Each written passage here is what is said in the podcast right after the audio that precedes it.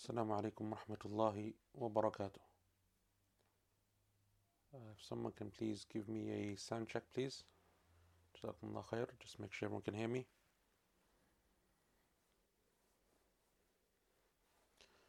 Okay. Jazakumullah khair. Bismillah ar-Rahman ar-Rahim. الحمد لله رب العالمين اللهم صل وسلم وبارك على نبينا محمد وعلى آله وصحبه أجمعين أما بعد Just do another sound check, make sure everyone can hear me. Someone just saying they lost the sound. Can someone just confirm me? Okay, alhamdulillah. So, um, inshallah, we're on our um, seventh lesson today, inshallah ta'ala, and we're continuing with the tafsir of Surah Al Bayyinah. And inshallah ta'ala, before we um, before we begin with today's lesson, let's do a quick recap over what we have to do, inshallah ta'ala, over what we did rather last week. Just a quick recap over the couple of verses that we did the tafsir of.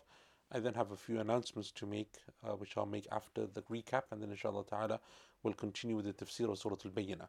So, uh, first off, if someone can tell me, inshallah ta'ala, last week, so just to kind of recap over the last couple of weeks, uh, in the first verse, or just to kind of join on the first verse onto what we did last week, which was verses 2 and 3, where Allah subhanahu wa ta'ala speaks about the bayyinah, after which uh, the surah is famously named or most commonly named. What is the bayina referring to? So, according to the various opinions amongst the scholars, what is al bayina referring to? And what is the view that we said seems to be the strongest from amongst those views concerning al bayina?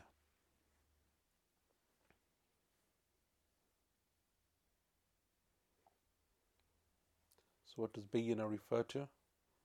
Uh, I think we mentioned a few a few different uh, statements of the scholars, and then which of those did we say uh, seems to be the more apparent in terms of what is strongest in terms of the views of the scholars.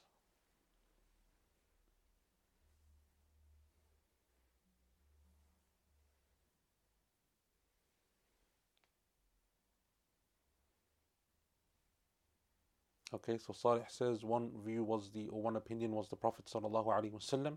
We said al bayyina, according to some of the scholars, was referring to the Prophet sallallahu alaihi wasallam.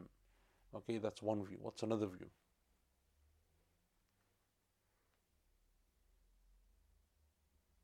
The Quran, Abdul Rahman, yes, very good. So the Quran, the Book of Allah subhanahu wa ta'ala, that the Quran is what is being referred to as al bayyin. And then we mentioned a number of other views that some of the scholars had as well. Um, but in terms of what we said was the strongest opinion, what did we say was the strongest of those opinions? And on what basis did we say? And this is where verse 1 now links on to verse number 2, the beginning of verse number 2. What is the reasoning? What is the reasoning behind those scholars? What was the view, firstly, that they chose? And what was the reasoning behind the view that they chose? What was the evidence that they used to support that view of theirs?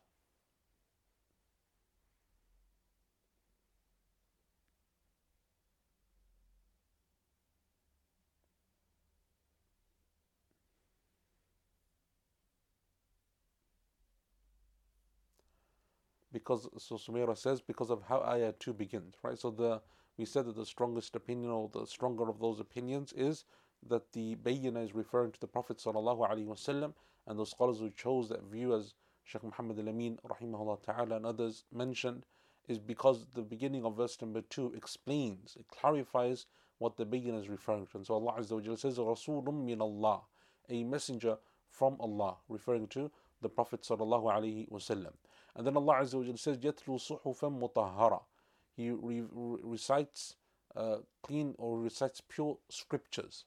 Right? Recites pure scriptures. فِيهَا كُتُبٌ قَيِّمَةٌ And within it there are uh, numerous chapters or numerous books. And we said, we gave a reason as to number one, why Allah subhanahu wa ta'ala refers to it as kutub. Right? What were some of the statements of the scholars as to why it's referred to as kutub? Because kutub means you know, literally books. But Allah Azza wa is referring to one book, which is the book of Allah subhanahu wa ta'ala, the Quran. And so therefore in verse number 3, when Allah Azza wa says, فِيهَا كُتُبٌ قَيِّمَةٌ What is the word kutub referring to? What could it be referring to according to some of the scholars of tafsir?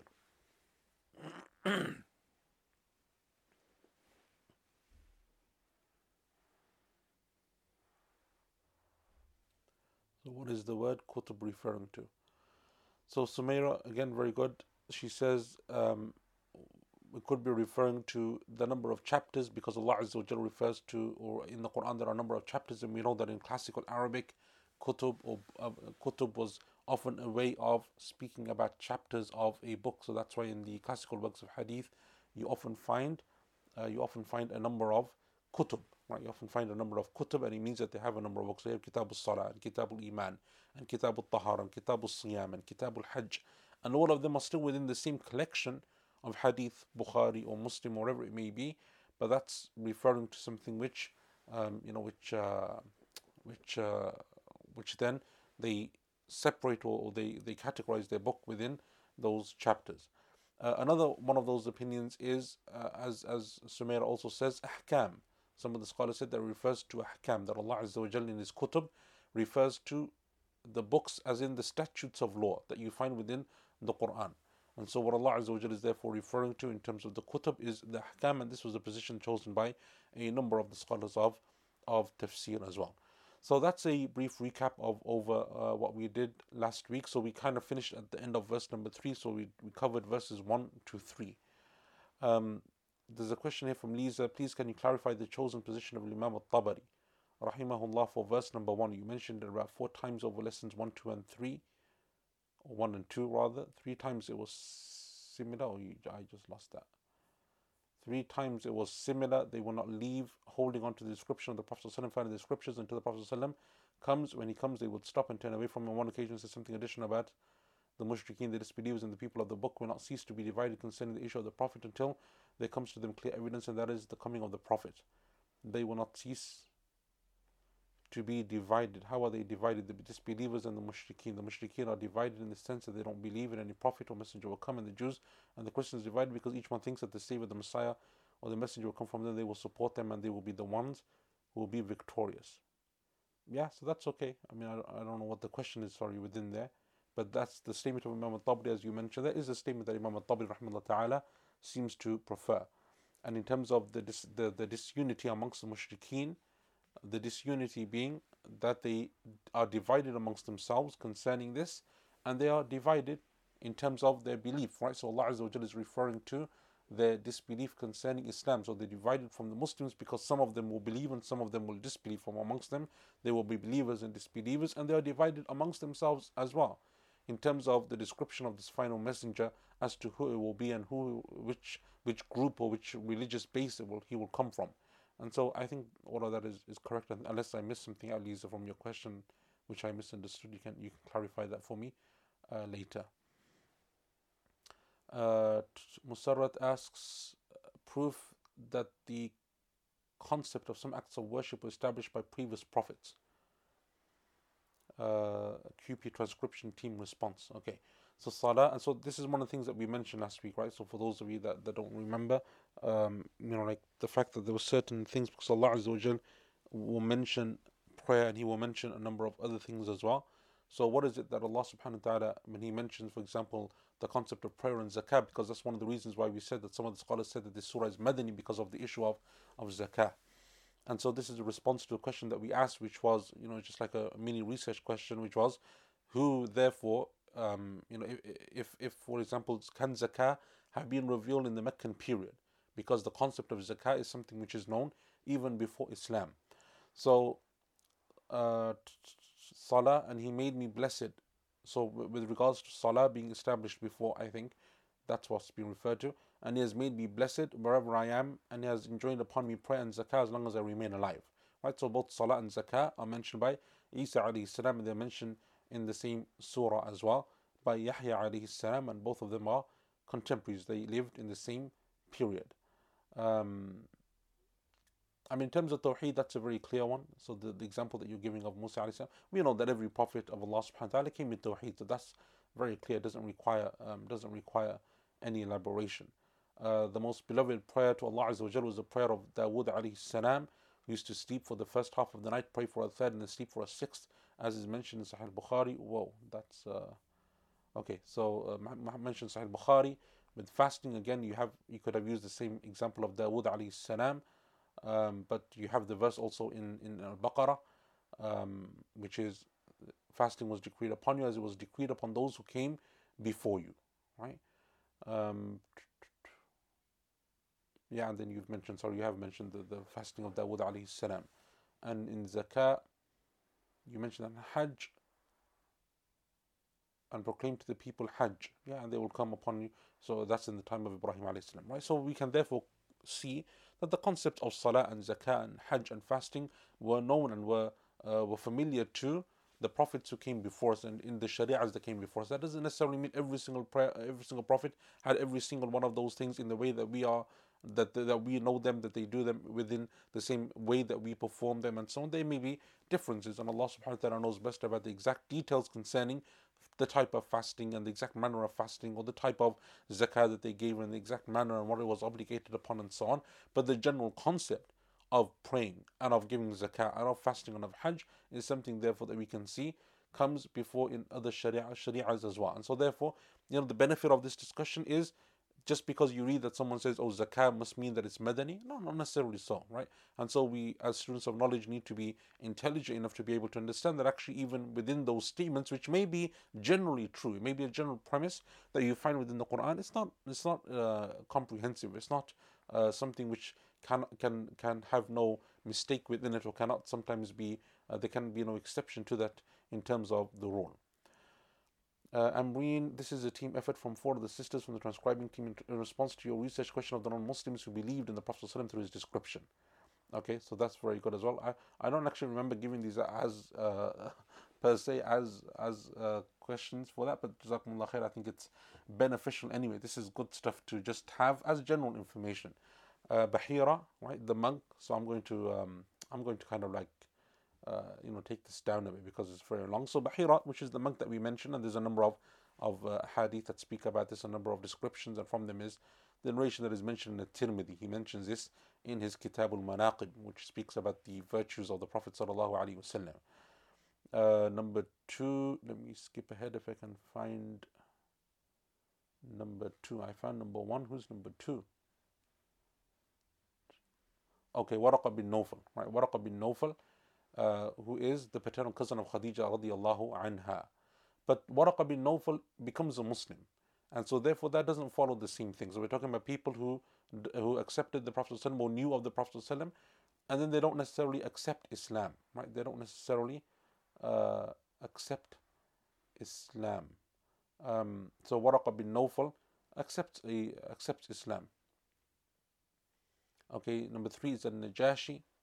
Okay, that's also very good. Number four, the father and uncle of our mother Sophia. There is famous incident from a child in which her father and uncle saw the Prophet and recognized him as the Prophet but still did not believe. But where did you get that from? The fourth one, if you can reference the fourth, number four. Number five, Abdullah ibn Salam, radiallahu an, who, who then also becomes a Muslim, Salman al Farsi, also, uh, radiallahu an, and Heraclius. Okay, that's okay. So even though some of them, I mean, these, these are famous people who who who accepted the Prophet um, I think that there's like there's some um, there's some like overlap in this.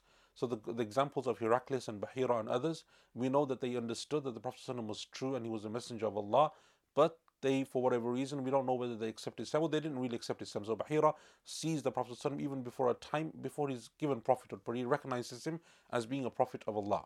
And Heraclius understands that he's a prophet of Allah, but he doesn't accept Islam. The other examples that you have uh, are people who, who know the Prophet is true and then they accept Islam. And that is the case for the majority of the companions. So what I was looking at was slightly different, um, but that's like two good examples: Heraclius and and Bahira, uh, and um, and there may be others, and I, I remember a couple of others, but I need to look into them again because it's something which I don't I don't remember now from the top of my head. But there were there were a couple of others as well people who had understood of, about the Prophet. So the, the example of Salman al Farsi is a good one because of the monk who tells him that the time of the Prophet has come. Right, the time of the Prophet is coming, and you need to go to such and such a location because that's where you will find him emerge. Right, so that's that's also a good example.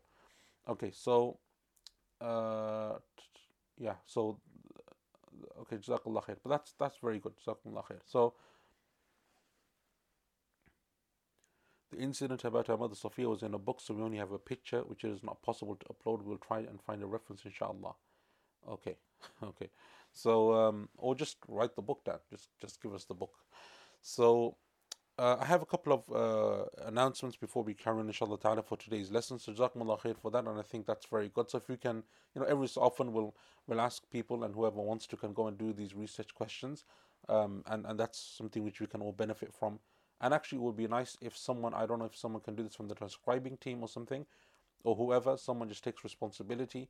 And you kind of we kind of have all of these as, as as a separate file and folder. We just put them down and then you can categorize them in terms of not necessarily by the surah you can do them by the surah but even in terms of what the topic is. So for example if we just have like a heading for each one and we speak about them uh, it's just good for something that we can have inshallah ta'ala as something which we can um, you know we can just keep as a separate file and folder just for our benefit inshallah. Maybe we can even uh, you know put it up somewhere on the portal um, although uh, yeah so let's try to do that.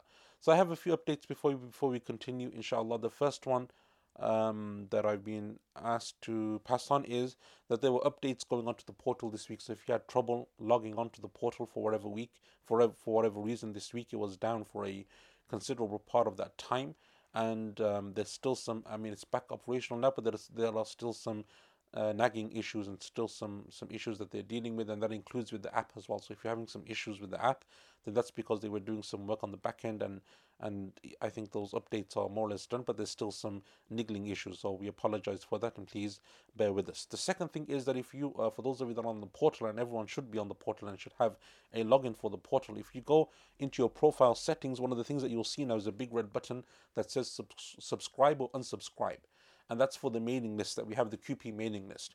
So if your if your profile setting is currently unsubscribed, then you need to click subscribe for us so that we can uh, put you back onto our mailing list. So that inshallah ta'ala, when we have our exams or we have changes or there's any important announcements that need to be made or any important emails that need to go out, then inshallah ta'ala, they can go out for for you as well. So um, that's that's the uh, second thing. And the third thing is that one of the things that we're starting, and I think someone's going to put up something about this on the chat as well with more information is that we've started a Telegram group for QP. So for those of you that don't have the app, you need to download Telegram.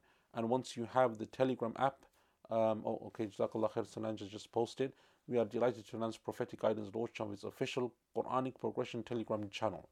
To join, please click and then you click that um, that link there, which is t.me forward slash Quranic progression. That will take you to our Telegram group, and this is kind of our community as as QP students. You know, it's uh, it's something which you're more than welcome to do. There's some rules and regulations that we ask you to abide by, but it's the only little community where you can like benefit from each other. So some of these benefits can be placed on there, you know, the research questions, discussions, questions that you have in mind, and so on.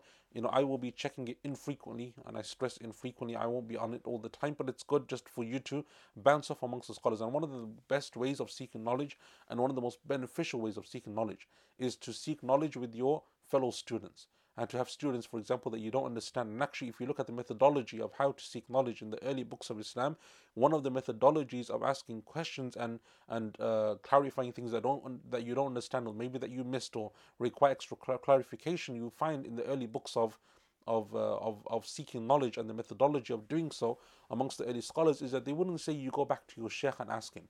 You can ask him. But that's not necessarily the way that they would say. They would say that you benefit from the students around you. So what I miss in my notes, someone else has made. And the question that I misunderstood, someone else has answered. And so we collectively come together and we help one another as students. And so if you have, as we inshallah, alhamdulillah, we do, we have a good group of people uh, you know, within our class that can help one another. We have some very good, very studious people on our on our class, and we have people who who are of differing abilities and levels in terms of their knowledge, and so they can help one another. So that's something which is very good. But also one of the important things about this Telegram group is it gives us another way of accessing and and and uh, and giving information out to you other than the portal.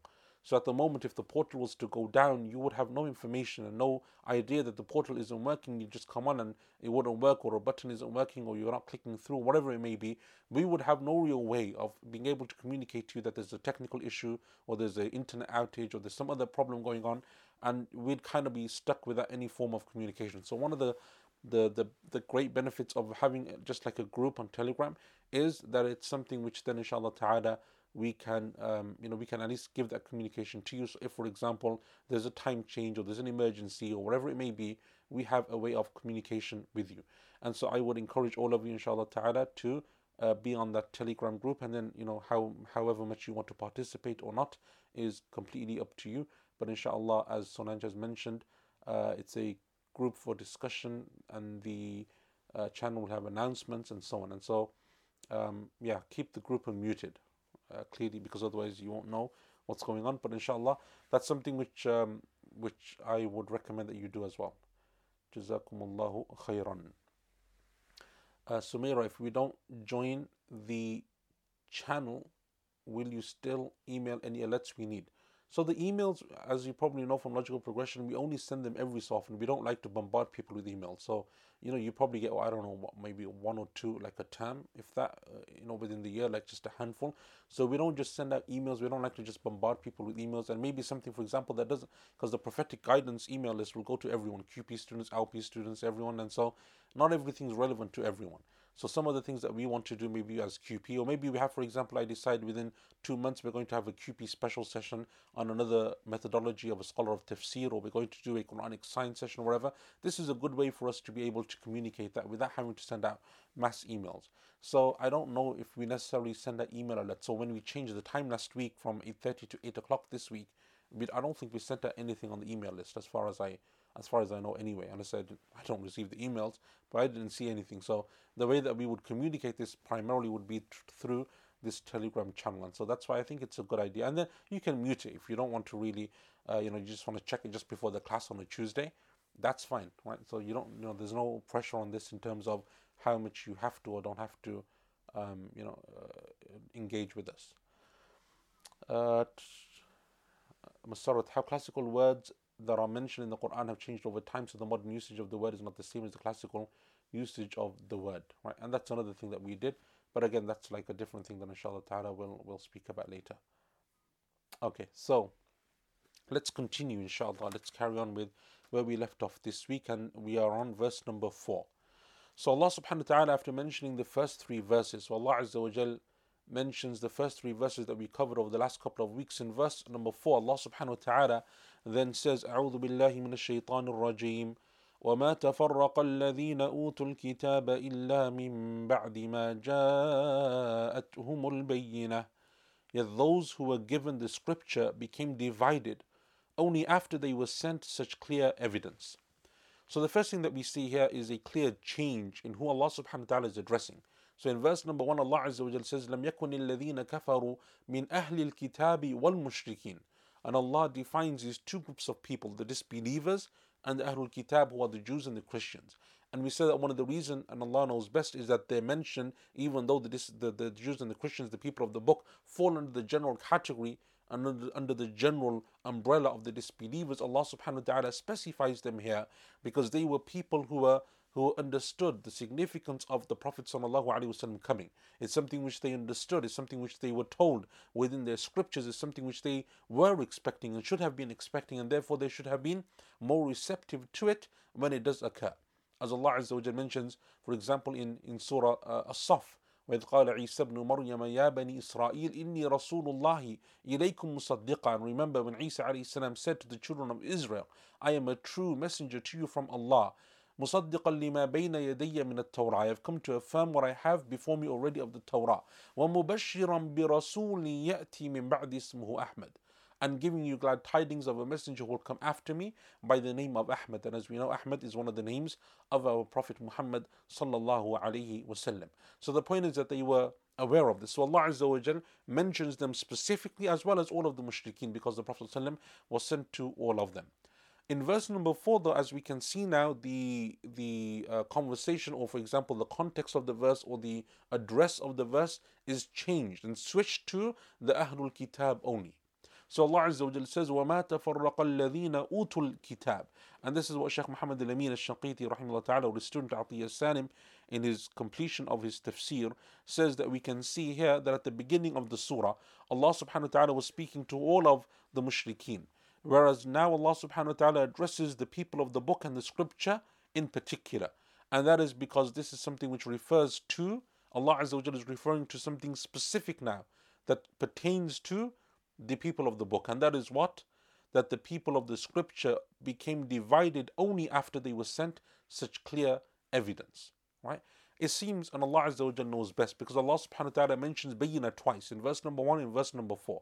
And what it seems, and Allah Azza wa knows best, is it's possible that both of them are referring to the same thing, that Allah Azza wa is referring to how the disbelievers were disunited amongst themselves right? They were disunited amongst themselves in terms of who that messenger should be and what is that sign that they should expect and what is the clear evidence that, that should come to them, what form it would take, and so on. All the all the views and the opinions of the scholars that we mentioned uh, in the last couple of weeks.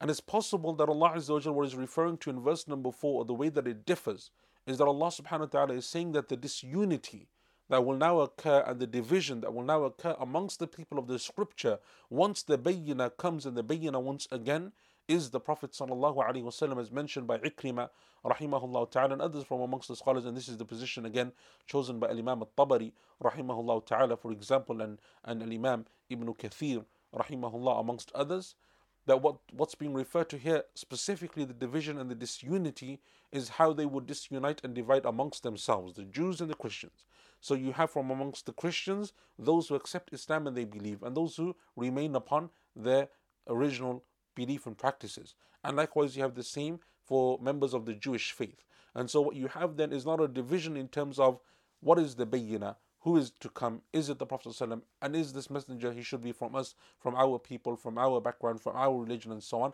No, now the division is that once the Prophet ﷺ emerges, now they differ also. Right? They differ in terms of the issues of belief and disbelief.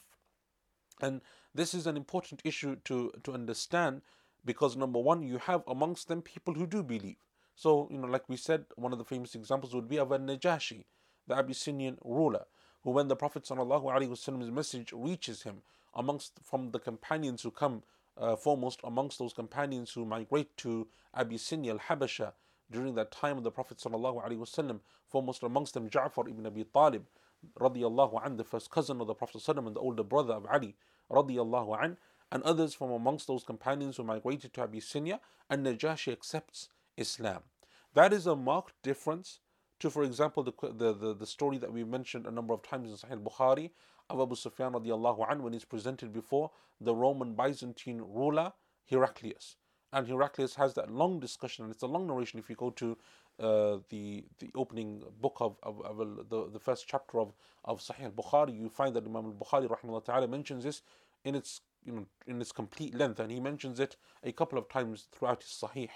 And that is this long discourse that Heraclius has with Abu Sufyan to ascertain that this man is actually a prophet of Allah.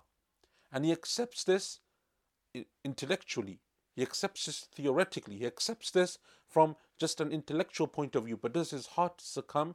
Does he believe? Does he utter the word of faith? Does, uh, the statement of faith? Does he accept Islam? No. And so Allah subhanahu wa ta'ala speaks about this division amongst them, but within this is also a very important lesson for us, and that is that it's not just about knowledge. It's not just the issue of knowing. Because if it was the issue of knowing simply just to know, just to understand, just to have that logical understanding that this man must be a prophet or is a messenger from God, then that would have been enough to save people like Heraclius. It would have been enough for him to be considered to be a, a, a Muslim. And that's why uh, from amongst those you know groups and sects amongst the Muslims that have greatly erred in this regard are those people who say that it's enough iman simply is knowledge. To have ma'rifah to know. And so long as you know it's enough right? That knowledge of the heart that you know that's enough. It's not enough. Because if it was enough then Heraclius knows in his heart that it's true. And the only reason that, that he doesn't openly profess Islam is that in the end of the narration when he says to his people, his followers, that if you want to be rulers and you want to continue your empire for many, many years and decades and centuries to come, then you should follow this man. And they go crazy, right? The wording of the hadith is that they run as if they're wild animals, meaning that they go crazy. What is he saying? And they try to flee from Heraclius, meaning leave his court and his palace where he is.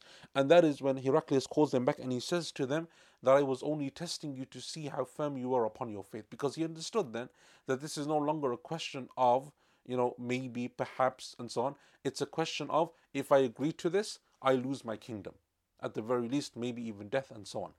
As opposed to a Najashi who remains strong and firm and he says, No, I will follow this and I will accept what the Prophet ﷺ has brought. And he continues, as we know, to be the ruler of a Najashi, uh, of, a, of, a, of Al Habasha, of Abyssinia, of his kingdom, until he passes away, an.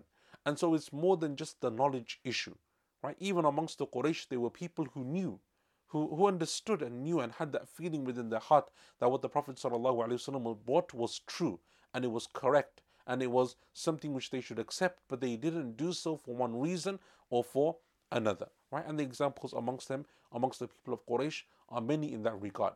And so Allah subhanahu wa ta'ala tells us here that the division amongst them, the Christians and the Jews, only takes place once the Prophet ﷺ comes, meaning the bayyina as the Prophet ﷺ. And that bayyina in this regard being the Prophet ﷺ, what is the result of that? From amongst them are those who believe, from amongst them are those who disbelieve. Right? And you have the same amongst members of the Jewish Arab community, those people who were there in the time of the Prophet ﷺ, especially in Medina, the tribes of Banu Qaynuqa and Banu Nadir and Banu Nadir and Banu Qurayza, those tribes that were situated around and on the outskirts of the city of Al Medina. And amongst them, you have, as mentioned uh, in the discussion that we had, that research question from amongst the most famous of them that accept Islam is Abdullah ibn Salam. Radiallahu an Abdullah ibn Salam. Radiallahu an, the famous companion of the Prophet sallallahu alaihi wasallam. And so Allah Azza wa Jal, uh, and, th- and this is something which uh, Ibn Ashur rahimahullah ta'ala says, that it is almost unanimous amongst the scholars of tafsir that for verse number 4 they agree that the meaning of it is that they divided in terms of amongst themselves, in terms of their following of Islam, meaning that some of them follow and some of them do not follow, once the bayyina, which is the Prophet wasallam, comes to them. And this is the same statement that Imam al-Tabari rahimahullah ta'ala mentions as well. Allah Azza wa is saying that the Jews and the Christians did not disunite concerning the affair of the Prophet wasallam and did not reject him and did not refute him or refuse to believe in him except after the clear evidence came to them. And that clear evidence was the when they learned of the truthfulness of the affair of the Prophet وسلم, and that he was the true messenger of Allah that Allah subhanahu wa ta'ala sent to his creation. So when Allah Azza wa sent him and they realized that this is the man that Allah has chosen, that is when they disbelieved, he says. So some of them فَكَذَّبَ بِهِ بَعْضُهُمْ وَآمَنَ بَعْضُهُمْ So some of them rejected him and others from amongst them believed in him. And before that, they were not disunited amongst themselves in this way. They weren't disunited in this way because obviously they all were Christians and they all were were Jews. And there are uh, narrations that you find amongst this. So even in in um, and I believe in, in uh, Sunan an-Nasa'i and other collections of hadith, you have the hadith of the two men who came to the Prophet ﷺ from the Jewish community and they said to the Prophet, "Oh, they said to one another, Let us go and speak to this man who is the Prophet. And they said, Don't call him the Prophet, you don't know he's a Prophet. So they came to the Prophet ﷺ and they said, We want from you signs to show to us your truthfulness. So the Prophet ﷺ said that what you will find from me is what you find in your scriptures, and that is that you should worship Allah alone, and that you shouldn't commit sorcery and black magic, and that you shouldn't kill a soul unless with a due cause, and, and so on and so on. And Allah Azza, and the Prophet ﷺ lays out for them a number, I think nine or so, different tenets of Islam and parts of faith that they should believe in. And so when the Prophet finishes, the narration says that they kissed him, sallallahu alaihi wasallam, on his hands, and they kissed him, meaning that they accepted what he had. And then he said to them, So why don't you believe? They said, Because we were told that we shouldn't believe except in the true successor of Dawood, right? Of Solomon and Dawood, David of Solomon. And if we believe in you, our people will probably kill us. Right? There are people who will probably kill us. And so therefore, you know, you have these uh, this dichotomy and you have this situation that arises in the time of the Prophet sallallahu alaihi wasallam. So those people who believe and those people who disbelieve. But Allah subhanahu wa ta'ala therefore shows to us again that point that is so important to remember. That it's not just about knowledge. Right? It's not just about knowing the theory. And that's why even knowledge that we seek now of the Quran, of the hadith of the Prophet sallallahu alaihi wasallam, isn't just knowledge in terms of the information. And all too often now, knowledge has become equated with just information. Knowledge is about who can copy and paste. Knowledge is about who can, for example, you know, uh, refute or, or just. This is how knowledge has become now, where it's much more of an information highway than it is about understanding and about connecting and about contemplating and about reflecting and pondering over what Allah subhanahu wa ta'ala has said or what the Prophet sallallahu alaihi wasallam has said. And so when you seek knowledge, but it doesn't increase you in iman, or you've sought knowledge, and that doesn't mean that there's a problem with the knowledge or a problem with the way that the knowledge is being sought or taught. The problem is within ourselves, within our intention, within the way that we're connecting with that knowledge. And so, for example, if I'm learning about the Quran and the tafsir of the Quran, but it's not increasing me in knowledge, then there's a problem there. Either the knowledge that's been given to me is an actual knowledge, it's not true knowledge, and it's not knowledge which is based upon the sacred sacred texts of the Quran and the Sunnah of the Prophet wasallam and the principles of the scholars. There's a problem in, in the way that it's being presented and in the way that it's being wrapped up. Or the problem is with me as the learner, that I'm not learning in, in a sufficient way, that it's not something which I'm, you know, which which uh, which I'm benefiting from. And if I'm not benefiting from, is it because I'm not benefiting from it? Is it because of my lack of sincerity? Is it because, you know, is there a problem with the teaching in the sense that it's maybe too advanced for me? This program isn't for me. I need to start with something more basic and then work my way up, or I don't understand the methodology of what's going on because that's often an issue when we don't understand, even in the books that we read, we don't understand the methodology of the author and what he's trying to achieve. And that is a big issue that we have today, especially when it comes to classical works. When someone opens, as and we've mentioned this before, whether you open up Tafsir al Jalalain or Tafsir ibn Kathir, or if you want to go into Hadith, you go to the different works of Hadith. And all of a sudden you have a book here, and what we often fail to do with most of these books, especially these classical works, is to read the introduction to them.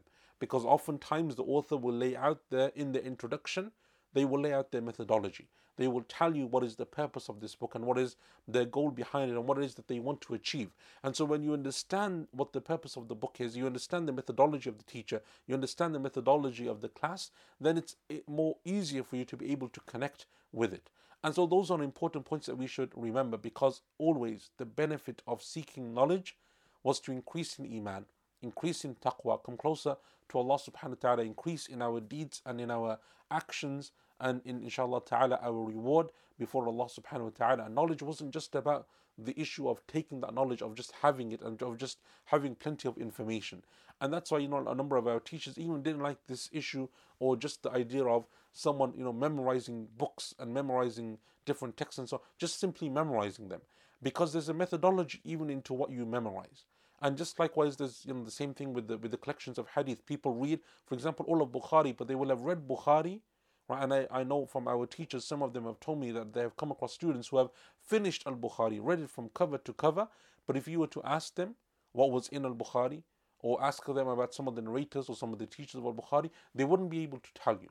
Because their reading was simply reading without, and even in the way of manner of reading that the scholars have of hadith, where they just sit down and just read without very, with very little explanation, very little annotation, very little commentary. There is a methodology that they use in terms of that reading as well. And so it's important because otherwise you don't take the thamra, you don't take the fruit of what is meant to be the fruit of that knowledge.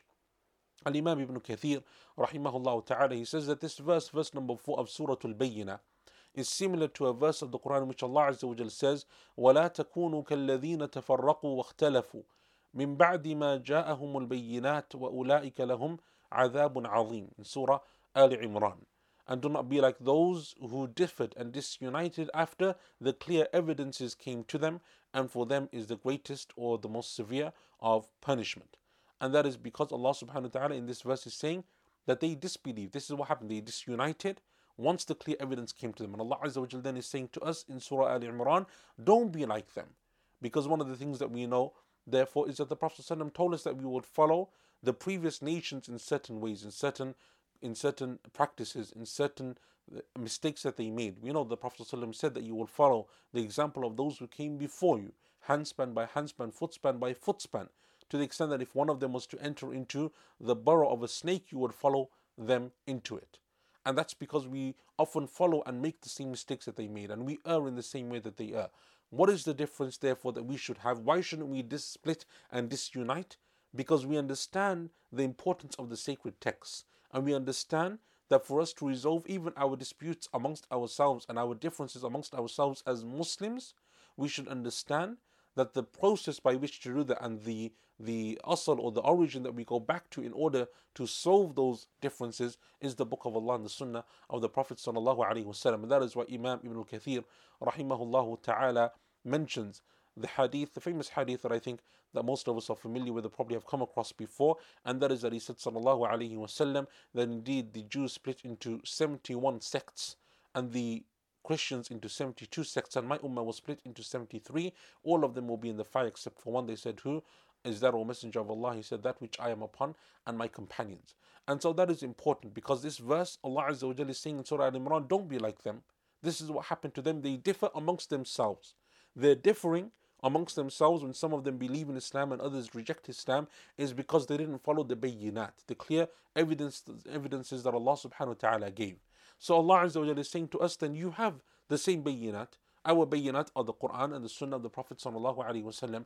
Therefore, our differences amongst ourselves, the disunity that you find should be resolved amongst that, and that's the mark of a true scholar. And the true scholars and the true people of knowledge are those people who attempt, and yes, there will continue to be differences that are valid, differences that are acceptable, because all of them are based upon those texts and they can be interpreted in, in a sound way using correct methodology from those sacred texts.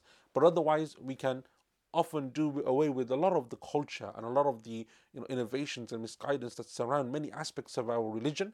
We can remove them by following this principle, and that is following the bayinat, following the clear evidences and the clear signs that Allah subhanahu wa ta'ala gave to us. And so Allah Azza wa by switching from the general context of the mushrikeen and the Ahlul Kitab, of the people of the scripture, switching from the general address to a specific one, then Allah subhanahu wa ta'ala also refers to us. And remember, as we said, you know, especially upon the opinion that this surah is a Madani surah, these are issues now which will start to appear, and Allah Azza wa addresses them. And the Prophet وسلم, more and more in the Medinan period speaks about the importance of unity and the importance of people remaining together as Muslims and having that close cooperation amongst themselves as Muslims based upon the principles of the Quran and the Sunnah. Allah Azza wa Jalla and the Prophet mentioned this more because of what will inevitably happen down the line when the Ummah begins to split and it begins to split amongst, amongst along theological lines and along uh, you know theological theories, uh, theories of of aqidah and belief and creed,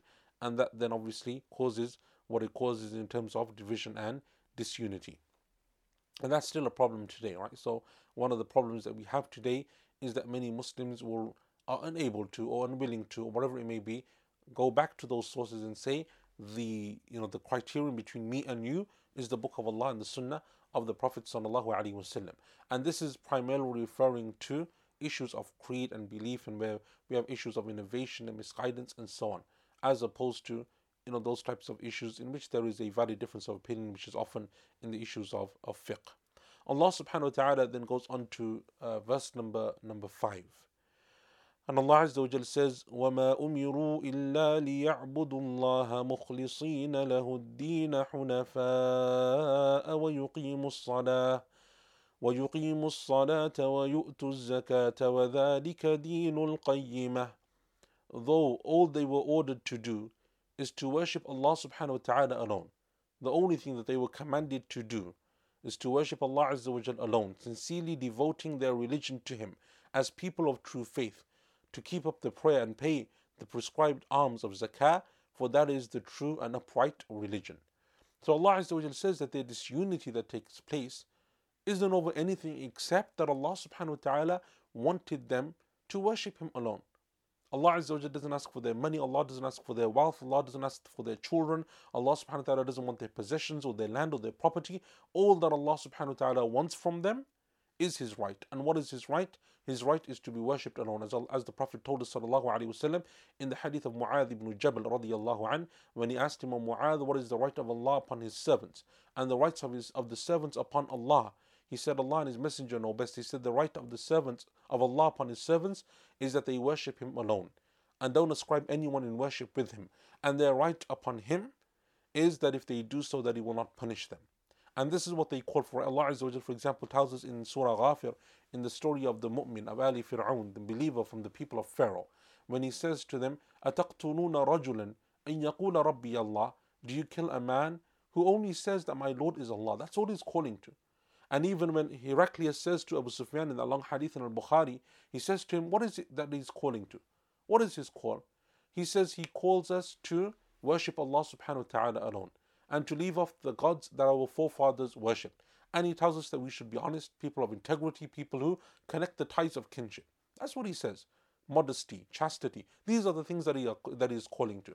And when Heraclius then at the end of that narration commentates on the answers of Abu Sufyan, he says, When you said this, this is the call of the prophets. This is what they call to. They call to everything that is good, everything that is beneficial, everything in which there is good for people and humanity to come upon or to come and to gather upon. And so Allah subhanahu wa ta'ala, when He says that this is what they differed over, their differing isn't even over something you know which which which you know they're losing something in terms of wealth or money. Their call is simply the what they differed over is simply how that they should worship Allah subhanahu wa ta'ala alone. Mukhlisina lahuddin that they should make the knowledge sincerely for him. And uh, one of the points that some of the scholars of tafsir made from this portion of the verse mukhlisina lahuddin is the importance of ikhlas right, of sincerity. And how therefore that Allah is saying within this verse that it is a precondition therefore in order for an act of worship or an, a good deed to be accepted that you have ikhlas and from the scholars who made this point is Siddiq Hassan Khan rahimahullah ta'ala from the scholars of India who died in the year 1307 of the Hijrah, 1307 of the Hijrah, which is just like over 100 odd years ago, 130 odd years ago, rahimahullah ta'ala. Siddiq Hassan Khan has a famous book in tafsir called Fathul Bayan. And Siddiq Hassan Khan is from the, uh, not only was he a, uh, a, a, a scholar from India, from the Indian subcontinent, he was also a ruler. So he was the ruler of the Sultanate of Bhopal, Bhopal in, in India. And he married the his wife was, was the original ruler. She she inherited the rule of that kingdom. She married Siddiq Hassan Khan, and he became de facto ruler of of that area, uh, of of that state, which is in today in, in modern day India, and he was not only a ruler therefore, but he was also he's known as a prince because he ruled over that state. But he's also a scholar in his own right, a scholar of hadith. And what he did is he used the uh, you know the treasury that he had at his disposal and and the state funds that he had at his disposal and the power and the responsibility and the position that he had to spread knowledge and spread knowledge of the Quran and the Sunnah and to call people back to the aqidah of, of, of Ahlul Sunnah. And, and he spent a lot of time and effort in doing that and he spent money in doing that. And this is a time when there were people from coming from Yemen and so on because of what was going on in the world. Scholars from Yemen were leaving because of of the different uh, you know like the different invading forces that were taking place around that time. There were scholars from Yemen who were leaving and they were coming to India because India had trade with the Arab world because of of the of the you know the, the routes the spice spice routes and and all of that stuff. So some of those scholars left from Yemen and they came to India and they carried with them knowledge the knowledge of Imam al-Shawkani and the knowledge of of other scholars from India as we know. And they came and they taught hadith and they taught other things. And this is one of the ways in which the knowledge of hadith spread in the Indian subcontinent. Today one of the things that the Muslims and the scholars of the Indian subcontinent are known for generally is their knowledge of hadith and many of the scholars of even the Arab world of Saudi Arabia and, and much of the Arab world today when it comes to hadith and learning hadith and the isnad that you have the chain of narration that you have that stretches now from us all the way back to those great imams like al-bukhari and muslim and, and others they often you find one of the main ways that you find today is from the indian way. There are other ways as well from Isham and from morocco and other ways as well. But one of the most common is the indian uh, subcontinent because of these scholars and their position in terms of learning. And that's why you have in hadith, great names of amongst the scholars of hadith in the Indian subcontinent. We don't have the time to go through that, but inshallah ta'ala, that is an in- interesting discussion. It's something which we often neglect and we don't really think about. That the Indian subcontinent has a great heritage of knowledge and scholars and so on. And from that great heritage is in, especially in terms of tafsir, and much of the many of those scholars of, of, of, of the Indian subcontinent wrote in tafsir, but they wrote in Persian and in the Urdu language. Um, but one of those scholars who wrote in Arabic as well was Siddiq Hassan Khan rahimahullah ta'ala. So his tafsir Fathul Bayan, one of the points that he mentions, anyway, that kind of was a bit of a tangent, but one of the points that he mentions is this one here, and that is that Allah Azza in this verse therefore gives us a very clear indication as to what is being referred to in terms of having ikhlas in terms of our religion, sincerity in our religion. Allah subhanahu wa ta'ala then says hunafa. Hunafa. The word hunafa is the plural of the word hanif. Right? And hanif, as we know in the Quran, Allah subhanahu wa ta'ala often refers to the word hanif by um, you know by uh, uh, as a description of the Prophet Ibrahim alayhi salatu wasalam. Hanif generally or linguistically in the Arabic language means to turn away from. It means al mail, to turn away or to go to a different path. And that is because the word Hanif is used, as Allah Azza says, Hanifa wa ma kana min al mushrikeen. He was a Hanif and he wasn't from the polytheists and the disbelievers. Hanif therefore means that he's left that path. The path of shirk that his people are upon, the path of disbelief, the path of idolatry and polytheism and so on. He leaves that and he goes to the path of Allah subhanahu wa ta'ala. That is the essence of the word Hanif. Right? And so when Allah Azza says that He wants us to be people of ikhlas, Allah Azza then explains the meaning of ikhlas. And that is that you are hunafa, that you leave every type of shirk. And shirk, therefore, is every type of associating anyone or anything in worship besides Allah subhanahu wa ta'ala. And that can, you know, it's very prevalent amongst Muslims as well. It's not just, you know, believing in the Trinity or that Jesus is the Son of God or following, you know, worshipping idols in that sense. Amongst Muslims, there are people who practice forms of shirk when they believe that others have power over the universe that have died, or there are people who can give them children besides Allah, or people who can from the dead who can hear the du'as and, and, and, and respond and answer their, their invocations and their supplications. Those are different manifestations of, of shirk that we find even within our time. And so Allah subhanahu wa ta'ala says, Hunafa. And this is something which again Siddiq Hassan Khan mentions is something which Sheikh Abdul Rahman ibn Sa'di, rahimahullah ta'ala, Sheikh al-Uthaymeen, alayhi rahmatullah, many of, especially the latter scholars of, of tafsir, they use this to mean the meaning of the word hunafa. Hunafa, though, in classical tafsir also has some additional meanings. And that is, for example, the statement of Ibn Abbas radiallahu anhuma in which he says that the meaning of hunafa is hujjaj al muslimin ghayra mushrikeen. Those people who make hajj and they are Muslims and not disbelievers. So he adds the word Hajj, and that is because, again, from the legacy of Ibrahim alayhi salam, but also because these are one of the main distinctions that we had in the time of the Prophet wasallam between the Muslims and between those people who are still upon the ways of Jahiliyyah, of pre-Islam. One of the main distinctions that we can see is in the Hajj, because the mushrikeen of the Arabs don't don't uh, pray and they don't fast and many of the other acts of worship that we perform, the ritual acts of worship, they don't have in their religion. What is the act of worship that they do have? That they still perform, that is something which is still a big part of their culture and their tradition and their heritage, it is pilgrimage, Hajj, in their own way and as we know, in their own manner and their own method. And so Allah Azza wa Jal, or rather Ibn Abbas radiallahu anhuma, he gives that description because it is something which is which is pertinent to the discussion. And similar to it is as uh, some of the other uh, statements that you will find, for example, the statement of Qatada, rahimahullah ta'ala, when he says Al-Hanifiyya speaks about khitan, it refers to circumcision. وتحريم الأمهات والبنات والأخوات والعمات والخالات and it speaks to people not marrying their mothers and their daughters and their sisters and their maternal and paternal aunts which again was something which amongst certain Arabs in Jahiliyyah and pre-Islam was common and was permissible والمناسك and he speaks about the pilgrimage the rites of pilgrimage and so these are the things that are distinct right there are, there are distinctions of the people who followed the, the, the religion of Ibrahim alayhi salatu wassalam. But the general meaning of the word hunafa in its most general, and those are examples by the way, Ibn Abbas, Qatada, these are statements that they are mentioning by way of example what it's referring to. Uh, however, the general meaning of hunafa is to turn away from all forms and all types of shirk and to come to the pure and sincere worship of Allah subhanahu wa ta'ala.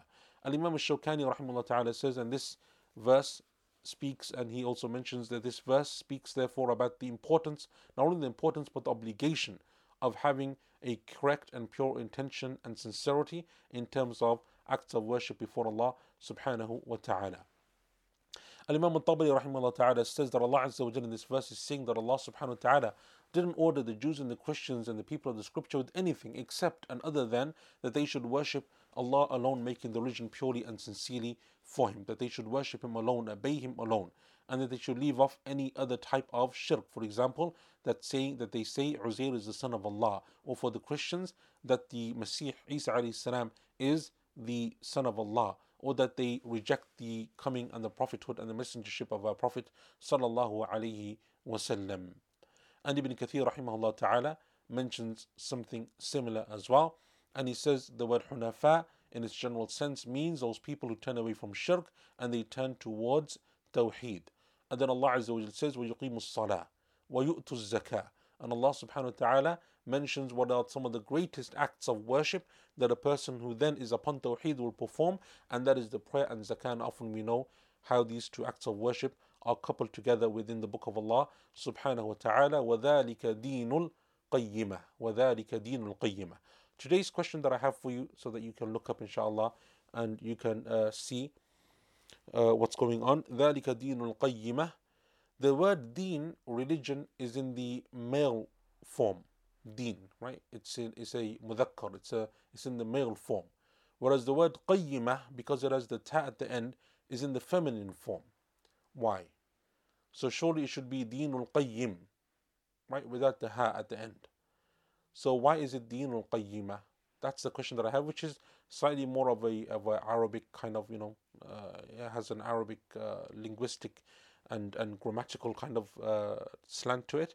But I think it's still an interesting discussion to have because it gives us it's going to inshallah ta'ala next week speak about a, a general point that we can benefit from the book of Allah subhanahu wa ta'ala. And he said, uh, Ibn Kathir rahimahullah ta'ala and many of the great scholars of the past, such as Imam al-Zuhri and al-Shafi'i and others, use this verse to show, therefore the actions are a part of Iman. That it's not just about the belief of the heart, but actions are a part of Iman because Allah subhanahu wa ta'ala specifies these actions in terms of what it's referring to.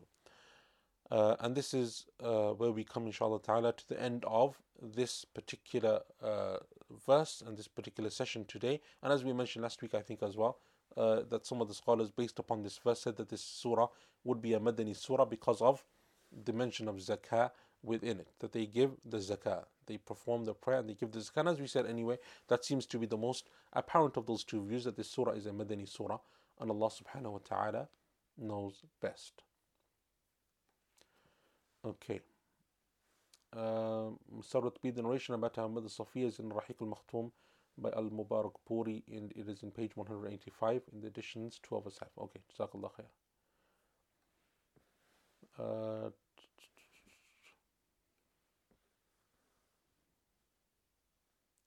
okay, so uh, Solange, did they marry their mothers? Yes, they would marry their mothers. So there are narrations of how amongst the Arabs, uh, for example, if if um, if the father passed away, especially uh, stepmothers.